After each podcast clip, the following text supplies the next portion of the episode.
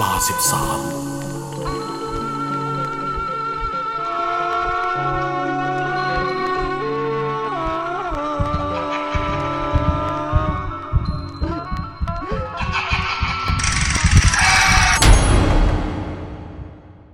แรงเหียนของโบราณ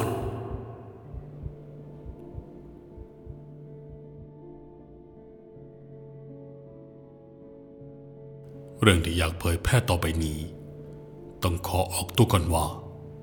ผมไม่ได้มีอาคติกับของเก่าโบราณ หรือของมือสองแต่อย่างใดเพราะตัวผมเอง เป็นคนที่คลุกคลีอยู่ในวงการนี้ และซื้อเสื้อผ้ารองเท้าเฟอร์นิเจอร์เก่าโบราณออกจะบ่อยอยู่แล้วครับ โดยส่วนตัวผมเอง ไม่เคยเจอกับเรื่องราวลี้ลับแบบประจันหน้าจัง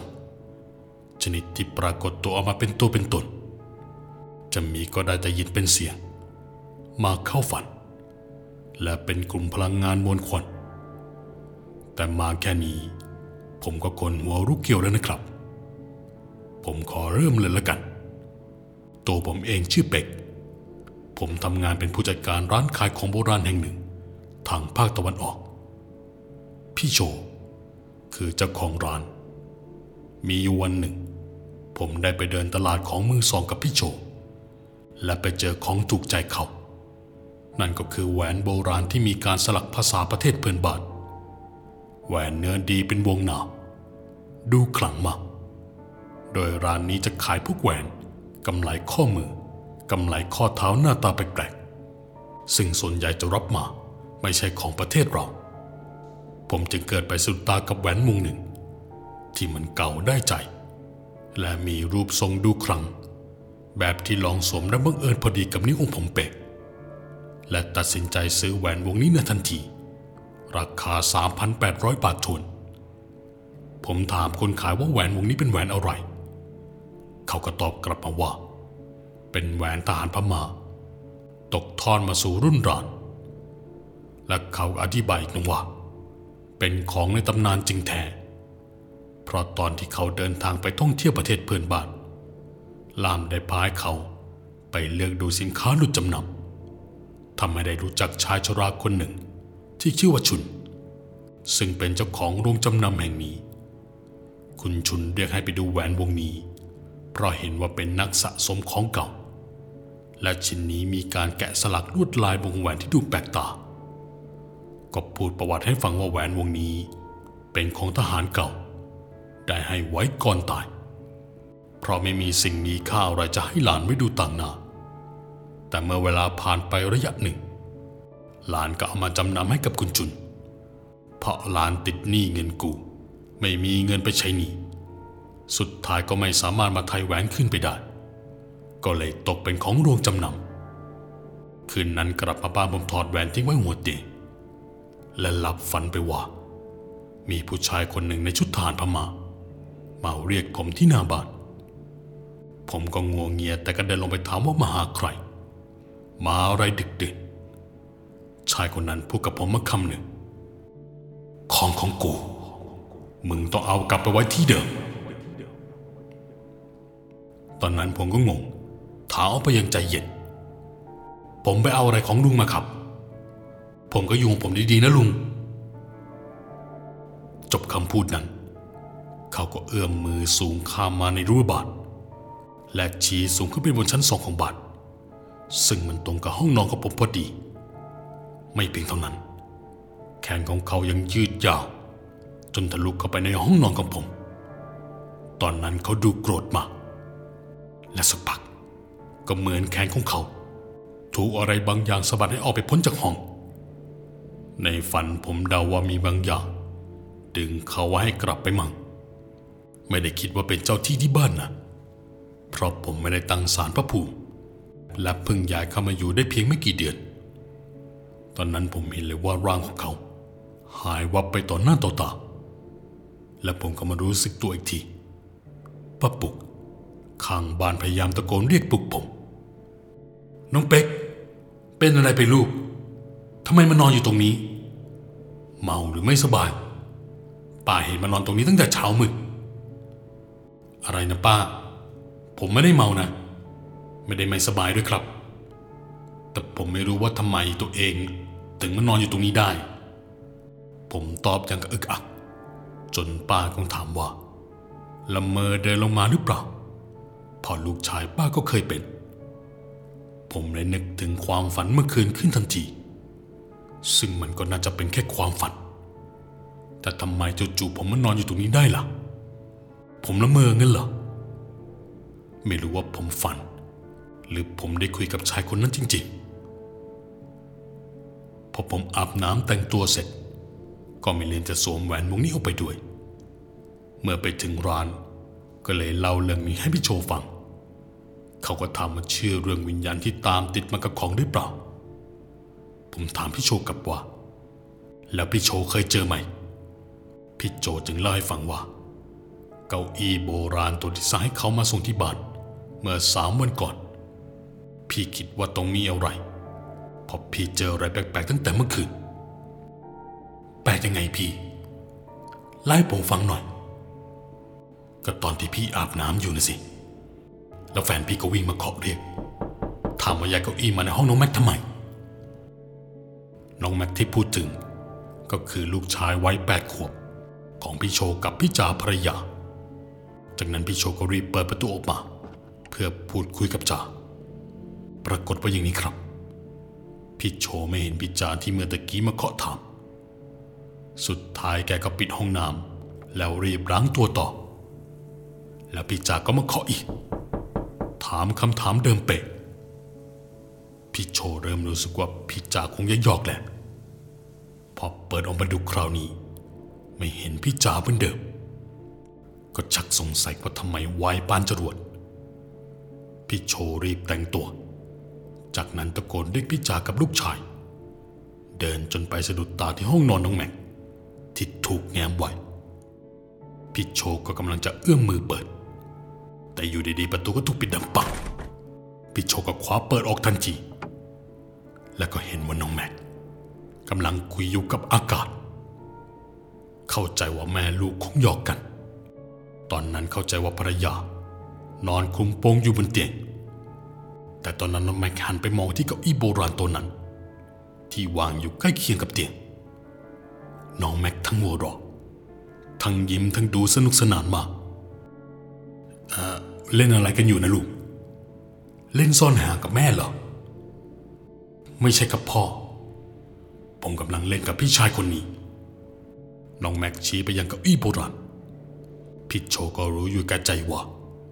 มันไม่มีใครทั้งนั้น แต่อีกใจก็คิดว่า หรือลูกชายจะเล่นกับคนในจินตนาการวะแล้วขณะเดียวกันที่พี่โช ก็ได้ยินเสียงคนเปิดประตูระบาดแกก็วิ่งไปชะงกมองหน้าต่างว่าใครมา ปรากฏว่าพอเห็นเป็นภรรยากลับมาเท่านั้นแหละครับ รู้สึกสับสนไปหมดว่า ที่ได้ยินเป็นเสียงภรรยามาเคาะถามเมื่อคู่มันคืออะไร เพราะนั้นมันเป็นเสียงของภรรยาจริงๆของพี่โชนึกขึ้นได้แกรีบหันไปมองที่เตียงของน้องแม็ก ก็ยังเห็นเป็นเหมือนคนนอนคลุมโปงอยู่นาทีนั้นก็หวังให้เป็นเสื้อผ้าและอยู่ใต้ผ้าห่ม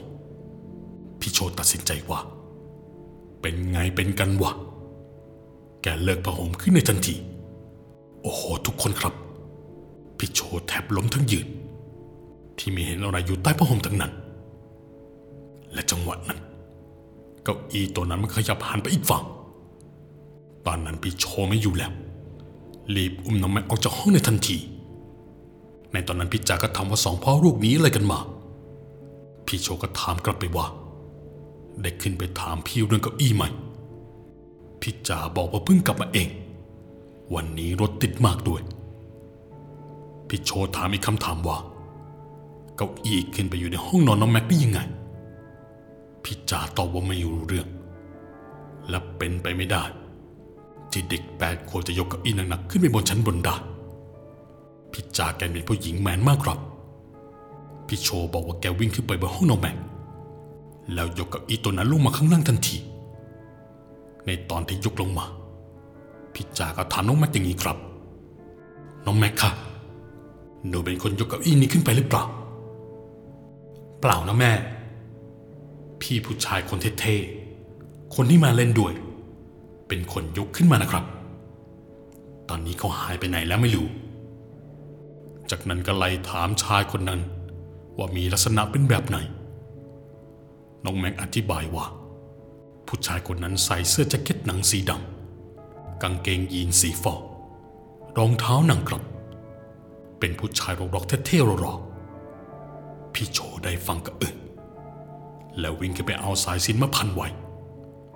พี่จาก็บ่นออกมาอีกว่า อะไรก็ตามที่สิงอยู่ในก้าอี้ตัวนี้ คุณตายไปแล้ว หยุดยึดติดกับสิ่งของได้แล้ว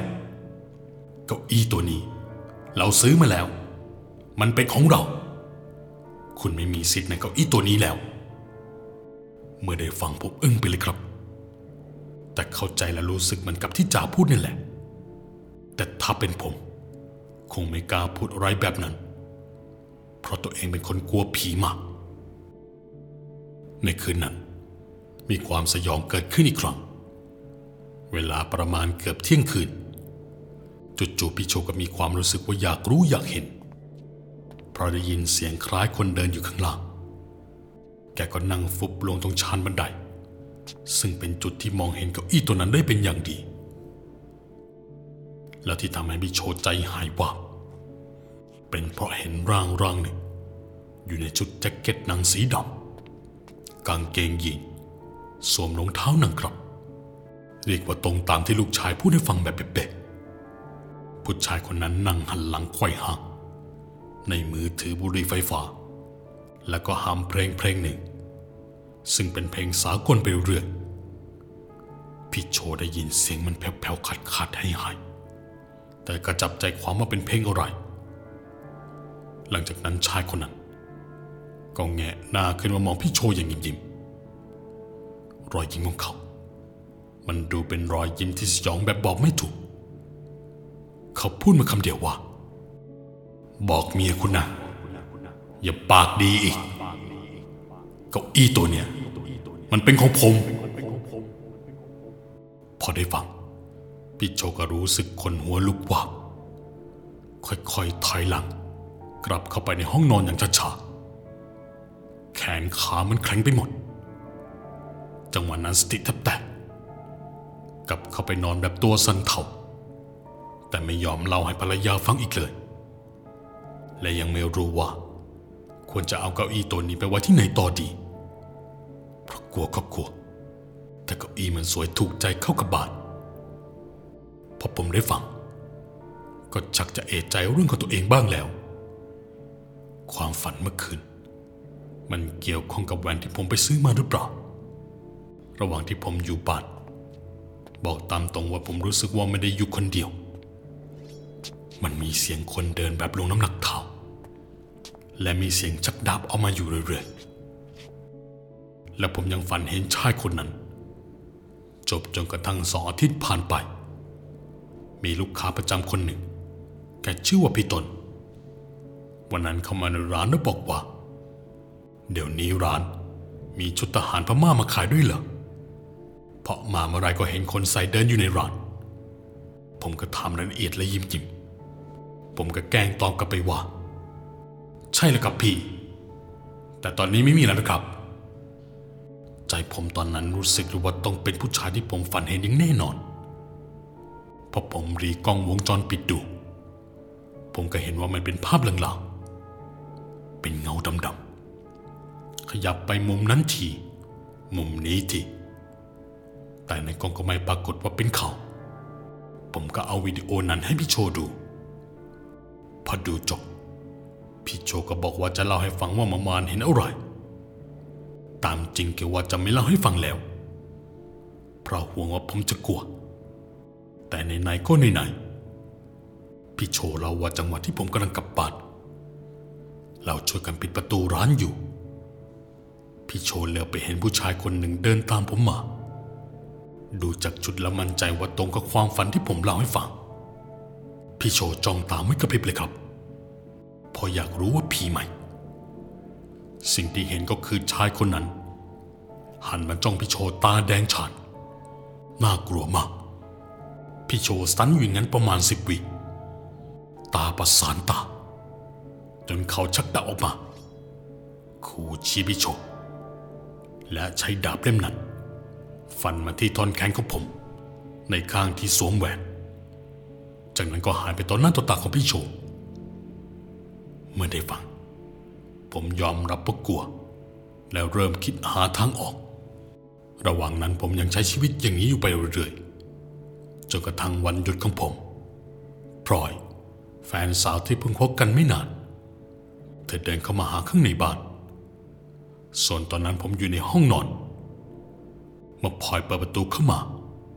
ผมก็ลุกจากที่นอนกำลังเดินไปหา อยู่ๆก็ได้ยินเสียงพลอยทักว่า ไปได้ชุดนี้จากไหนมา ใส่แบบนี้อยู่บ้านได้ด้วยเหรอผมได้ยินแบบนั้น ก็เข้าใจว่าเธอคุยโทรศัพท์อยู่ ผมจึงลงบันไดไป จนรู้ว่าพลอยเห็นผม แล้วเธอมีอาการอึ้งไปเลย แล้วก็ชี้ไปยังที่อะไรไม่รู้ เหมือนจะถามผมว่า นั่นใคร คุยด้วยกันตั้งนานไม่ตอบ คิดว่าชายคนนั้นเป็นผม เขาแต่งชุดทหารโบราณ ผมได้ยินกระดึงแขนพลอยขึ้นมาบนห้องนอนทันทีพลอยถามอีกว่าเขาเป็นใคร ผมก็ตอบกลับแบบไม่อยากให้พลอยกลัว ว่าเขาเป็นญาติของผม พอจึงยอมจบ แล้วจากนั้นเร็วร้ายยิ่งกว่าเดิมครับพลอยเดินลงไปในครัว เพราะตั้งใจจะลงไปเอาเครื่องดื่มมาดื่มรอบผมตอนอาบน้ำแต่ในขณะที่พลอยแง้มประตูตู้เย็นออกพลอยเห็นผู้ชายคนนั้นเดินผ่านมา ในมือถือดาบ ใจตอนนั้นคิดว่าดาบปลอม เอามาซ้อมอะไรสักอย่าง และพลอยได้ทักชายคนนั้น โดยการยกมือไหว้และบอกว่า เมื่อกี้หนูขอโทษนะครับ หนูคิดว่าลุงเป็นเป็กแต่หลังจากนั้นเกิดอะไรขึ้นรู้ไหมครับจู่ๆใบหน้าที่จ้องเขม็งมายังพลอย มันแปลเปลี่ยนมาเป็นใบหน้าที่มีแผลจากกันเต็มไปหมดพลอยบอกว่ามันเป็นรอยจากคมดาบและเขาก็ตะเบงเสียงออกมาว่า กูไม่ใช่เพื่อนเล่นมึง อนนั้นพลอยกรีดลั่นสนั่นบ้านเลยครับ ผมก็เลยวิ่งมาดูพลอย แต่ผมก็ไม่เห็นอะไรทั้งนั้น สุดท้ายผมก็ต้องเล่าความจริงให้พลอยฟังพลอยโกรธมากบอกให้ผมเอาแหวนไปขายทิ้งเมื่อทุกอย่างดูร้ายแรง ผมจึงเลือกที่จะวกกลับไปหาคนขายแหวนคนนั้น โดยพี่โชบอกว่าจะขอไปด้วย เพราะเกิดอยากได้ของโบราณอีกสักชิ้น เมื่อเราไปถึง ผมก็เห็นว่าพี่เขายิ้มมาแต่ไกลเขาจำผมได้ เขาถามผมว่าเอาแหวนมาคืน หรือว่ามาเอาเพิ่ม แล้วถ้าผมขายคืนจะได้หรือเปล่าครับงั้นก็ช่วยเล่าให้ฟังทีครับ ไปเจออะไรมาบ้าง บทสนทนาของผมและคนขายทำให้ผมรู้ทันทีว่า เขาก็คงโดนมาเหมือนกัน ผมก็เล่าไปทุกอย่างเลยครับ เขาเองก็รู้สึกว่าที่เจอมา มันตรงกัน ก็เลยเล่าบ้างว่า ในตอนที่เอาแหวนกลับมาบานได้วางรวมไว้กับของชิ้นอื่น คืนนั้นเห็นชายอายุประมาณห้าสิบกว่า ใส่ชุดทหารพม่ามายืนอยู่ปลายเตียง เอาดาบชี้หน้าแล้วฟันลงที่แขนและขาอย่างอาฆาตเอาแหวนกูมาทำไม กูให้หลานกูไว้ กูแค่รอมันมาเอาคืน และได้อันตรธานหายไป เชื่อไหมครับว่าหลังจากที่มีการซื้อขายผมไปเพียงสามวันลามคนที่พาพี่คนขายไปที่โรงจำนำนั้น ได้ติดต่อมาหาพี่คนขาย เพื่อที่จะขอซื้อแหวนคืนกลับไป เพราะหลานชายของเจ้าของแหวนไปหาลามเล่าว่าวิญญาณของคุณตาปรากฏตัว บอกให้ไปซื้อแหวนคืนกลับมา หลานชายที่ตอนนั้นหนี้สินรัดตัว อยู่ๆก็มีโชคหล่นทับ มีเงินไปใช้หนี้เงินกูหลานชายก็เลยขอร้องให้หลามให้ช่วยติดต่อคนซื้อแหวนนี้ให้ คราวนี้ผมก็ขายกลับคืนให้เขาในทันทียังไม่มีข้อแม้ พอรู้สึกว่าเอาไว้ ก็มีแต่จะเกิดเรื่องเลวร้าย หลังจากวันนั้นเป็นต้นมา ผมแทบไม่มีความรู้สึกว่า มีใครมาอยู่ด้วย แล้วคนใกล้ตัว ก็ไม่มีใครพบเห็นดวงวิญญาณตนนั้น ติดตามผมมาอีกเลย ส่วนพี่โช ยังคงเก็บเก้าอี้โบราณตัวนั้นไว้ที่บ้านเพราะความชอบส่วนตัว และลุงดอดทั้งหมด ก็จบลงเพียงเท่านี้